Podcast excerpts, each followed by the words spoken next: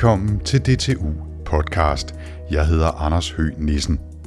I DTU Podcast kan du høre interviews, reportager og portrætter fra DTU, når vi tager dig med dybt ind i en fantastisk verden af videnskab og teknologi. I denne episode der skal vi ud og flyve over den arktiske havis rundt om det nordlige Grønland, fra Kanada til Svalbard. Sådan i tankerne i hvert fald. Vi skal møde to af forskerne bag et stort samarbejde, der er i gang med at kortlægge udviklingen af isen, både på hav og på land, ikke mindst for at se og analysere konsekvenserne af de globale klimaforandringer. Det er Henriette Skovrup. Jeg hedder Henriette Skovrup, og jeg er forsker her på DTU. Og René Forsberg. Jeg hedder René Forsberg, jeg er professor her på DTU. Der begge arbejder på DTU Space. Kortlægningen af istykkelserne er sket i et internationalt samarbejde, der hedder Cryosat-2 Validation Experiment, eller bare CryoVex.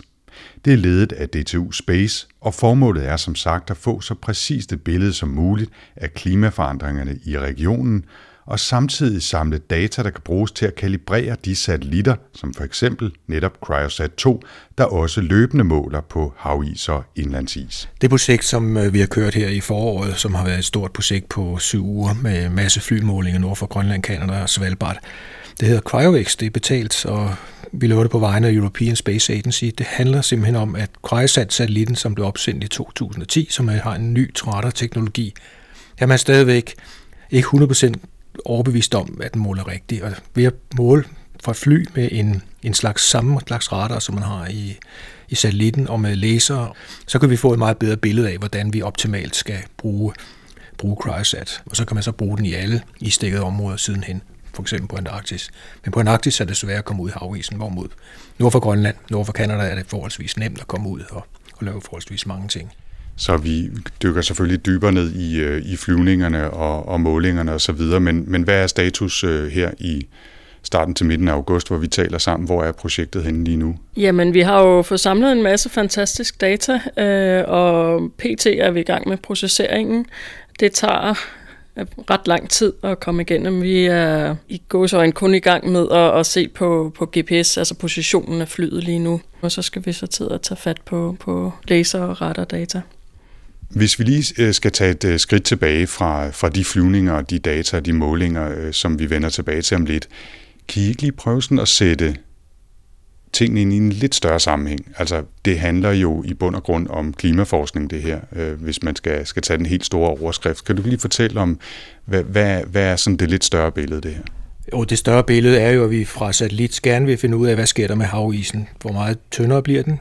Og havisen nord for Grønland i Polhavet ændrer sig jo kolossalt i øjeblikket. Den er blevet meget tyndere fra første gang, vi fløj op. Det kan vi simpelthen se på vores målinger. Stille og roligt. Den er væk nu i øh, store dele af sommeren. Det er første gang, man kan sejle igennem elementer Nordvestpassagen i, på tre uger, som en finsk isbrud netop har gjort. Så der er jo masser af interesse og masser af udfordring i at, at måle de her ting.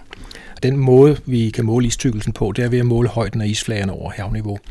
Så det indebærer jo både, at vi skal kende, øh, hvordan radaren opfører sig over isen, vi skal kende, hvor havniveauet er, hvordan ændrer havniveauet sig. Så der er rigtig mange parametre, der spiller sammen her. Samtidig så ligger der sne oven på isen, så det er også nogle ting, man skal forstå, hvad gør sneen oven på isen. Så de ting, vi laver her, har vi lavet i, i flere omgange. Vi har faktisk, jeg tror det er den 6. eller 7. gang, vi kører et sådan projekt på, i samarbejde med European Space Agency. En lang række forskere. Vi har kanadiske forskere, vi har tyske forskere, vi har engelske forskere med. Vi står for logistik, vi står for ligesom den overordnede planlægning af det hele. Og det hver gang vi kommer hjem, så har vi fået, fået nye opdagelser og nye, nye metoder. I år har vi for eksempel haft en ny radar, som har en højere frekvens end den, vi normalt bruger. Det er fordi, der er kommet en fransk-indisk satellit, som også på sigt kunne bidrage til at forstå de her problemer, der er med havis, specielt om sne på havis. Og ESA planlægger muligvis, og det er jo derfor, vi er oppe og prøve at lave de her fælles målinger med flere forskellige sensorer, de planlægger muligvis en fremtidig satellit, som netop skal kunne måle bredere på flere frekvenser, så man mere sikkert kan sige, det her det er ikke bare et snefald, der har gjort, så havisen ser tyk ud, men havisen er faktisk ved at aftage, og vi får en god tidsserie for, hvor meget havisen aftager. Men jeg kunne bare godt lige tænke mig at tage endnu et skridt øh, tilbage og se tingene i endnu større perspektiv og bede øh, øh dig eller jer om at sige en lille smule om, om klima og sammenhæng mellem, mellem istykkelser og havniveau, og hvad, altså, hvis vi, fordi det er, jo, det er jo det store billede, vi i virkeligheden prøver at få information til at få her. Man kan sige, at den satellit øh, Kryosat, som vi har arbejdet med, den har to formål. Det ene er at undersøge, hvad sker der ændringer i jordens iskapper. Når iskapperne smelter, så giver det jo direkte havniveaustigning. Så landisen giver havstigning, hvorimod havisen faktisk ikke giver havstigning, fordi isen flyder allerede, så når den smelter, så sker der ikke noget ændring i havniveau. Men alligevel skal vi bruge et havniveau, hvor det skal man bruge til indirekte at måle tykkelsen. Men den store ændring med, med havisen, det er jo netop, når den bliver tyndere og tyndere, så bliver den mere og mere udsat, og den øh, smelter lettere om sommeren.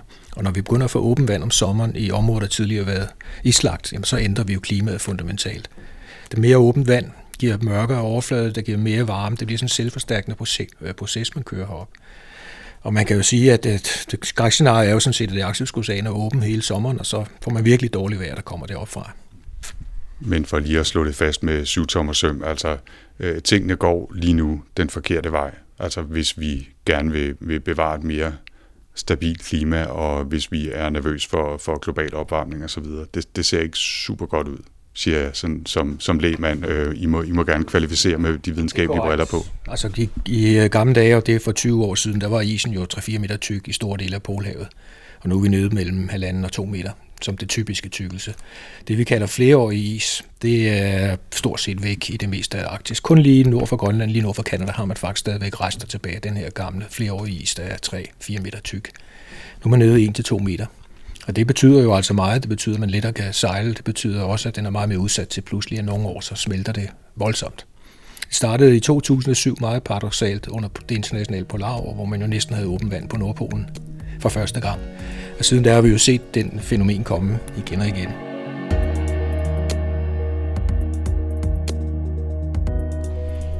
Men øh, lad os prøve at tale lidt mere om, øh, om de praktiske aspekter, Henriette. Øh, du, øh, du har været derude, øh, i virkeligheden skulle jeg til at sige, øh, øh, på og over isen. Øh, fortæl lige lidt mere om, hvad det er, I har gjort derude for at, at lave de her målinger. Jamen altså, min del i det her projekt i år i hvert fald har, har bestået i at, at være med ombord på flyveren og lave målinger øh, med de instrumenter, vi nu har installeret på flyveren, som er tilsvarende dem, der sidder på satellitterne. Vi, vi har, en, øh, vi har så en model af den her. Den, den står lige her. Kan du ikke lige... Øh, nu er det ja. jo så ikke i fuld størrelse, men en fin rød uh, Air Greenland-model her. Men ja. hvad er det for en flyver?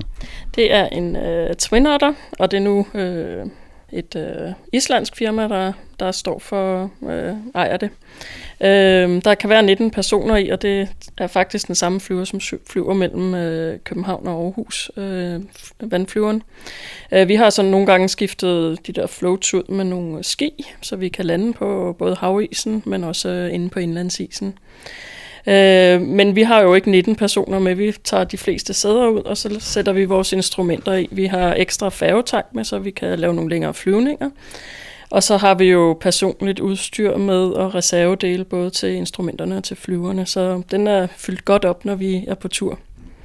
Men det vigtigste er vel øh, instrumenterne. Hvad er det for nogle instrumenter, I har med derud? Kan, kan du sige lidt mere om det her? Jamen, vi har typisk øh, en laser, øh, og så har vi Øh, vi har øh, senere år flået meget med en, en bestemt type radar, og i år har vi så haft to radar med, der opererer i forskellige frekvensbånd med forskellige bølgelængder. Og den øh, største forskel, det er, at øh, hvor meget de trænger ned i sneen, der ligger på overfladen af havisen og på indlandsisen. Hvad, hvad er det mere specifikt for nogle målinger, man laver? Hvor præcise kan de blive, når vi snakker isniveau? Kan du gå lidt mere i detaljer med, med de observationer, I foretager, eller målinger, I foretager? Jamen det kan jeg godt. Altså vores laser og radar, de måler jo øh, afstanden fra flyver ned til overfladen. Og så har vi en, øh, en position eller en, en højde af flyveren i forhold til en referenceoverflade, og så kan vi få et estimat af overfladen. Men det vi rent faktisk ser over havisen, det er kun den del af isen, der stikker op over havoverfladen. Og så i og med, at der er sådan nogle åbenvandsområder i havisen, så kan vi finde en havoverflade, og så finde øh, friborer, som det hedder, øh, den del af isen, der stikker op over vandet. Altså selve instrumenterne, de måler ekstremt præcis. Det, der er vores udfordring, det er lidt øh, vores GPS-løsninger, specielt oppe, når vi er så højt i Arktis.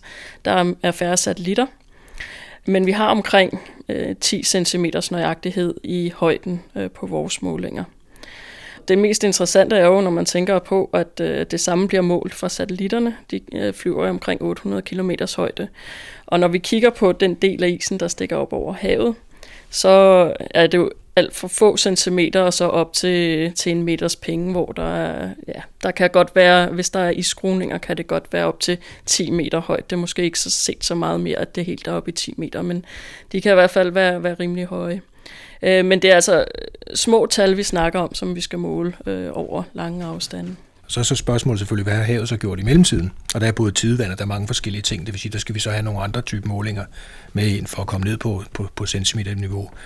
Men vi vil godt ned og nå det her centimeterniveau, fordi satellittens øh, målsætning har nemlig været at måle højdeændringer og ændringer i havisen med størrelseorden centimeter per år. Det er så det, vi kalder trends, altså det er så ændringerne, det er ikke det absolute niveau. Og det er sådan set det, vi er op for at tjekke, om nu satellitten den, den gør eller ej. Og det er det, vi gør også med vores laser. Den har meget høj opløsning, ikke alene i højden, men også, den laver også et bredt spor, hvor vi så får alle detaljerne med et 300-400 meter bredt spor. Der kan vi ligesom bruge den ro af isen til at sige, hvordan påvirker ruheden i satellittens fodspor, så egentlig talt satellitmålingen selv. Så vi er nede og rode i centimeter centimeterområde med alle de her ting her. Og det er jo også vigtigt, fordi som Henriette siger, så måler man fribord. Det er ligesom en, isbjerg, det er 9 tiendele under vandet, så vi skal bruge nogle faktorer, hvor vi så måler fribordet, men så ændrer vi det til tykkelsen, for det er tykkelsen, der er den interessante, det er ikke fribordet som sådan. Og det forklarede altså her professor René Forsberg fra DTU Space. Som hans kollega Henriette Skorup også fortalte tidligere, så har hun og mange af samarbejdspartnerne fløjet mange, mange kilometer og timer rundt i fastlagte baner over isen for at lade både radarer og lasere måle på isens højde, så man kan beregne tykkelsen og være med til at kalibrere satellitterne og måle, om isen er ved at blive tyndere. Det kan være flot at flyve rundt sådan, når udsynet er godt, men det er bestemt ikke business class, når man har fyldt en Twin Otter-maskine med instrumenter og flyver omkring i Arktis. Jamen, altså, vi har jo en overordnet plan, inden vi tager hjemmefra, og som vi prøver at følge, fordi vi har jo nogle øh, øh steder, hvor øh, der er folk, der laver målinger på isoverfladen. Øh, vi flyver typisk i 300 meters højde, og det, der kan man jo se en del detaljer øh, fra flyveren. Øh, og så, ja, alt efter vejr og vind, så må vi jo justere den her plan øh, ja, efter forholdene. Hvor, hvor lang tid øh, flyver I så, og flyver, har I fløjet hver dag over hvor lang tid? Øh? Altså jeg vil sige, nu den her forårskampagne var delt op i to øh, perioder. I den første periode, der var på, på lidt over to uger, der fløj de hver dag. Og de fløj nogle gange to flyvninger, mere eller mindre. Jeg tror, de havde to eller tre dage, hvor de ikke fløj på grund af, at, at lufthavnen ikke havde åbnet. Øhm, ja, en typisk flyvning er på mellem 4 og 6 timer. Nu, øh, nu taler vi jo om et område op omkring Grønland og Arktis, og I er faktisk også ud over den fine model her, som jeg lige flytter, Øh, af Twin Otteren, øh, så har I også været så søde at printe et lille kort ud. Og øh, nu er det jo lyd det her, så man kan ikke se det, men jeg kunne godt tænke mig, hvis, hvis en af jer øh, bare lige sådan kunne fortælle lidt om, hvad det er for nogle områder, der er fløjet i, sådan set i, i satellitperspektiv, skulle jeg til at sige. Øh, Altså, første del af, af kampagnen startede her på Island, hvor flyveren står, og der bliver så installeret instrumenter. Så har vi haft noget transportflyvning op langs, eller var der noget transportflyvning op langs kysten, hvor vi har målt øh, nogle gletsjer på vejen, som vi har målt før. Øh, her har vi nogle havismålinger, øh, som vi har taget før. Vi kommer op til station Nord, og herfra der har vi faktisk haft, øh, var der to øh, flyvninger, hvor satellitten passerede på samme tid. Den ene var den øh, franske, indiske øh, satellit Altica, og den anden var Cryosat, som var et spor op nord for, for station Nord. Og så har vi den her øh, trekant, som vi har, har flået øh, helt tilbage fra 1998 første gang. Så fortsatte de en tur øh, ned over igen ned over den nordvestlige del af Grønland til øh, de var på Thule Airbase. Så havde de igen en lille øh, flyvning sammen med Altica. Så var de over at lave nogle målinger over på Devon iskappe, hvor der også, øh, jeg ved ikke lige i år, men der plejer at være folk også nede på, på iskappen, der laver målinger. Så var de inde og flyve over Ishik-linjen, øh, hvor der har været lavet målinger øh, inde på isen i mange, mange år. Og der var nogle af mine kollegaer, øh, der var inde på isen og lave målinger. Øh, det fløj så over med, med vores flyver. Og så var det retur, og hele vejen over og Grønlands iskappe på midten, mere eller mindre, og så tilbage til Island. Øh, og det var så kun første del af, af feltkampagnen. Ja, der er blevet fløjet nogle kilometer øh, i, i løbet af den tid. Øh, men altså i, i virkeligheden rundt om Grønland, kan man sige, eller i hvert fald rundt om den nordlige del af Grønland, og så tilbage til, til Island, øh, til basen der. Hvor meget har du selv været afsted? Jamen i år var jeg kun med på den anden halvdel, øh, hvor vi fløj cirka, havde 30 flyvetimer.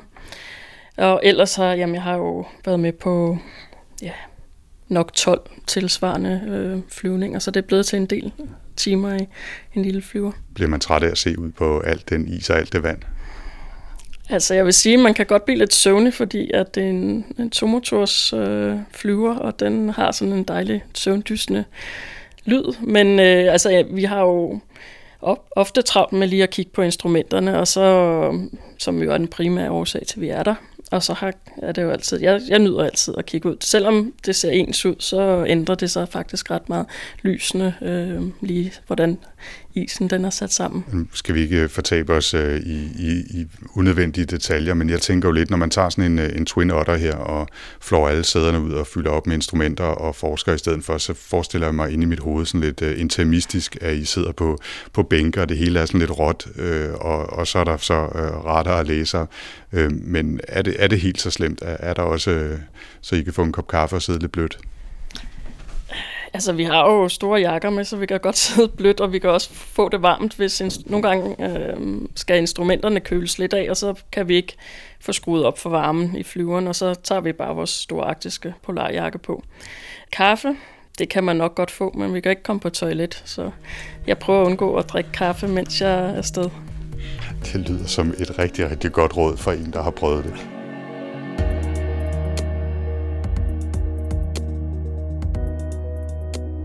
For at kunne lave så præcise beregninger som muligt, er det nødvendigt at samle data på forskellige måder, så man kan kalibrere de forskellige metoder.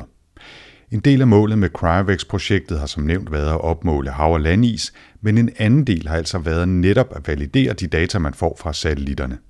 Derfor har man fløjet specielle ruter hen over isen, men man har faktisk også haft folk helt nede på overfladen, hvor man groft sagt har boret huller i isen og stukket en tommestok ned for at måle tykkelsen. Hverken René Forsberg eller Henriette Skorup har dog været helt ude i marken i denne omgang. Øh, jeg har ikke været ude i år, men jeg har været ude før øh, på selve havisen, og jeg har øh, boret øh, huller, og jeg har sænket et øh, målebånd ned, hvor der er en lille ting, der folder ud nedenunder, så kan man simpelthen måle, hvor tyk isen er. Så, så det gør man rent faktisk. Øh. Men det, man er meget interesseret i dag også, det er øh, Øh, sneen ovenpå. Øhm, så det er ofte at måle tykkelsen af sneen, om der har været nogle islag inde i øh, densiteten af isen.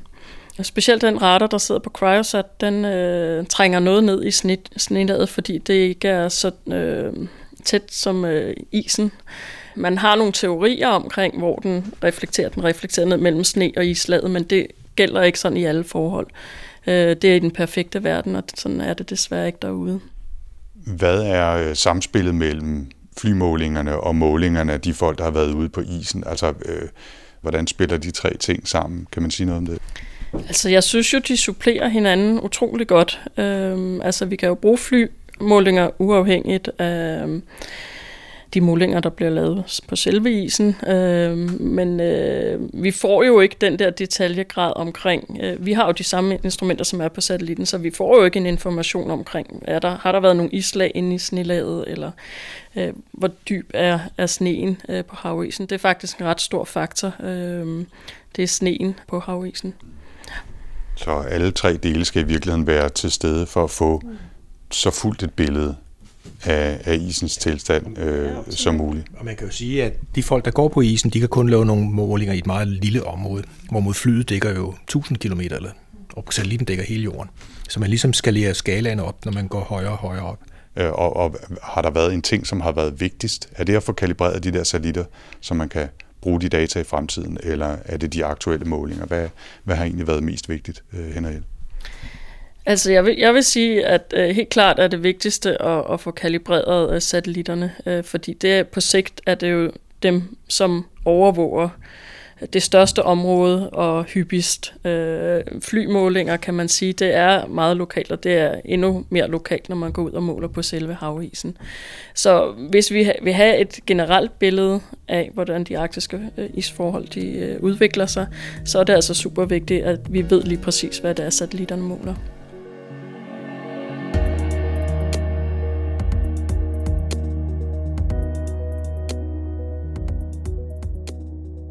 Så en masse flyvninger, og I har, som I fortalte i, i begyndelsen, René og Henriette, samlet en forfærdelig masse data, som I nu øh, skal til at analysere.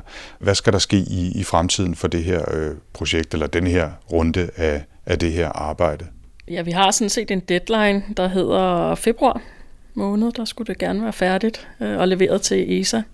Og så er det jo sådan set åbent til alle forskere at, at kigge på de her data og sammenligne med, med satellitdata. Øh, og der har vi der i hvert fald også tænkt os at, at tage del i og, og lave den videre forskning øh, med at bruge de data, vi har samlet ind. Hvordan kan man bruge de her data i forhold til satellitdata? Altså kan man konkret kalibrere noget i satellitten, eller vil det altid være noget, hvor man tager fremtidige satellitmålinger, og så kalibrerer man i forhold til de data og eventuelle øh, justeringer, der skal til ud fra, fra flydata og opmålinger på isen. Giver det mening? Altså kan man kalibrere noget på instrumenterne i satellitten, eller kalibrerer man på målingerne alt efter, hvad I har fundet ud af? Altså, jeg kan sige, at man kalibrerer, altså satellittens målinger er mere eller mindre, som, som de er. Øh, men ESA de laver nogle grundlæggende processering af data, før de giver det til forskerne. Så vi sige, det kalder man det level 0 processering, så alle forskere ikke skal have alt det, der er kommet ud fra satellitten, men de får en fordøjet version af det. Og den fordøjede version, der er det ekstremt vigtigt med de her flymålinger, fordi ESA blandt andet med de første års krydsatdata, det viste sig, at de var fuldstændig forkerte. Folk begyndte at sige, at der skete alt muligt, men det passer slet ikke, fordi det, det var bare satellittens første processering, der var forkert. Og der fik man nu ved at hjælpe de her kampagnedata blandt andet, og især måske blandt de her kampagnedata, fik man bedre forståelse for, hvad er det egentlig, der sker? Hvad er det, hvad er det, man måler? Så vi har jo et løbende samarbejde, ikke alene omkring flymålinger, men vi har også et løbende samarbejde omkring så rent faktisk fordøje de her målinger og sætte dem ud til, til alverdens øh, forskere og interessenter.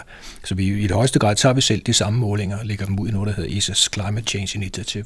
Det kan simpelthen de fordøjede data ud og siger, hvad sker der så? Hvad tror vi, der sker lige nu med for eksempel Grønlands indlandsis, eller med havisen, eller Antarktis? Det er så forskellige projekter, der laver forskellige varianter af de data, og vi er med i stort set alle de projekter, der bruger de her data også. Og der kommer så den her viden fra kampagnen også meget, nyt, meget nyttigt til nytte, for ligesom at sige, og nu vil jeg have lavet det endelige produkt, der siger for eksempel, at det her område af Grønland, det ændrer sig så og så mange centimeter om året. Jamen, hvor, hvad er fejlen på de her ting? Det kan vi så bruge flymålinger til at vurdere, hvor nøjagtigt var det så ensalt. Passer det? I har været involveret i det her i mange år, René, måske i lidt flere år, end, end du har, Henriette, men hvordan er det for jer at, at se det deroppe? Altså, der er jo ikke nogen tvivl om, at, at isen bliver tyndere, og, og klimaet bliver varmere. Hvordan er det at, at følge med i? Er det noget, der påvirker jer også som, som mennesker, øh, og ikke bare i godsøjen som forskere? René? Altså, det er jo et fantastisk spændende sted at arbejde, det må jeg jo sige, og fra år til år, så er det jo ikke noget, man, man enormt meget ser. Altså, vi kan godt se på havisen, den har ændret sig gennem årene. Øh, som Henrik siger, der er mindre, mindre skruninger, end der har været før. De har en lidt anden karakter. Men øh, det er jo først, når man ser på satellitdata, at man kan se de helt store ændringer. Man kan se, at havisen bliver tyndere. Det kan godt være svært at se i felten. Man kan selvfølgelig se, at der er åben vand omkring Station Nord, mere end der har været før. Man kan se, at der er lettere at komme ud på isen ud fra alerts. Det, det er sådan nogle ting, vi, vi kan se, men det, det er jo, når man fordøjer data, og vi så ser store ændringer i istykkelsen, store ændringer i gletsjernes øh, højder, så kan man se, okay, der sker en masse ting. Og det fortalte altså her René Forsberg og Henriette Skovrup fra DTU Space.